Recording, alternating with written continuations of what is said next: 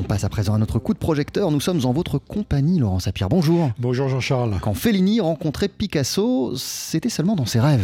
Oui, sauf que ça suffit à produire une belle expo en ce moment à la Cinémathèque. Euh, l'idée étant de confronter l'univers de Federico Fellini, le réalisateur de la Dolce Vita, au célèbre peintre Pablo Picasso. L'exposition a pour titre Quand Fellini rêvait de Picasso. Et alors, c'est quoi exactement cette euh, histoire de rêve? Eh bien, en fait, il est arrivé euh, plusieurs fois à Fellini de rêver de Picasso et de retranscrire ses rêves par le dessin à la demande de son psy.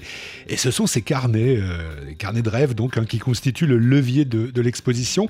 L'homme de Guernica y apparaît comme une une figure bienveillante, vêtue de manière champêtre, servant une omelette au cinéaste et à sa compagne Giulietta Massina. Il lui arrive aussi, hein, toujours dans les rêves de, Fellini, euh, de, jouer au maître nageur, guidant en haute mer le réalisateur des Nuits de Cabiria. Pablo, ou la double clé des songes, donc, est né fraternisé au sein d'une même famille, mais aussi boué de secours en période de crise, et surtout, et surtout, source d'inspiration, notamment lorsqu'il est question de représenter les femmes. On y revient avec la commissaire de l'exposition, Audrey Norcia. La femme félinienne, euh, abondante, euh, généreuse par ses formes, euh, par, par, son fessier, sa poitrine, telle qu'on l'a en tête évidemment. Alors est-ce que ça vient de Picasso?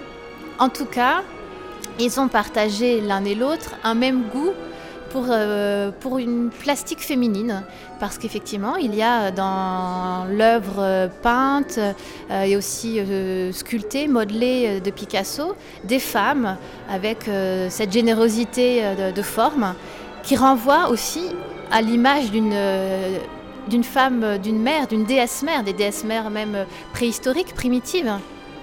Et c'est quelque chose qui travaillait beaucoup euh, l'inconscient de Fellini, mais aussi celui de Picasso. Croquis euh, du maître, étoile du maestro convoque ainsi le, réalisateur, le visiteur pardon, un passionnant jeu de miroir. On s'aperçoit notamment que Fellini, comme Picasso, a représenté des cirques et des maisons closes. Cette figure de prostituée est très importante chez ces deux artistes. Elle est toujours vue de façon très tendre et toujours euh, élevée presque à un rang de noblesse. Euh, elle, est une femme euh, respectable contre toute attente. C'est elle qui se donne et qui se donne pleinement et qui permet donc à ces deux artistes d'entrer au contact avec la féminité. Donc c'est extrêmement important quand on connaît évidemment euh, la place de la femme dans l'univers de Picasso et de Fellini. Le cirque?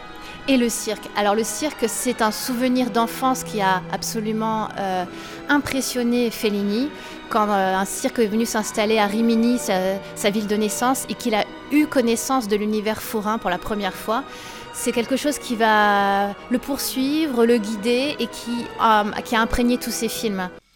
L'oreille bercée par les BO de Nino Rota, le visiteur replonge également dans ses souvenirs. Claudia Cardinal, Anouk Aimé, La Fontaine de Trévi, Marcello Mastroianni, savent-elles, les générations d'aujourd'hui, que de Fellini, le dictionnaire tira un adjectif félinien J'étais très étonnée en travaillant sur Fellini, en préparant cette exposition, de voir à quel point la jeune génération ne connaissait pas Fellini.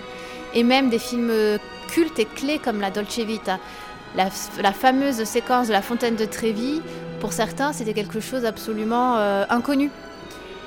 Donc il y a bien, euh, je ne sais pas si c'est un désamour, je ne pense pas, parce que quand on dit Fellini, il y a tout de suite des images qui viennent et qui sont euh, évocatrices, mais je crois que les jeunes ont un rapport différent au cinéma, c'est certain, et ne connaissent malheureusement pas Fellini. Donc certainement, l'un aussi des, buts et enfin, l'intérêt de cette exposition, c'est de faire redécouvrir Fellini. Quand Fellini rêvait de Picasso, c'est à la Cinémathèque française à Paris jusqu'au 31 juillet, et c'est une expo que vous avez vue pour nous, Laurent Sapir. Merci beaucoup. À tout à l'heure. On poursuit sur TSF Jazz avec Ray Charles. Voici At the Club.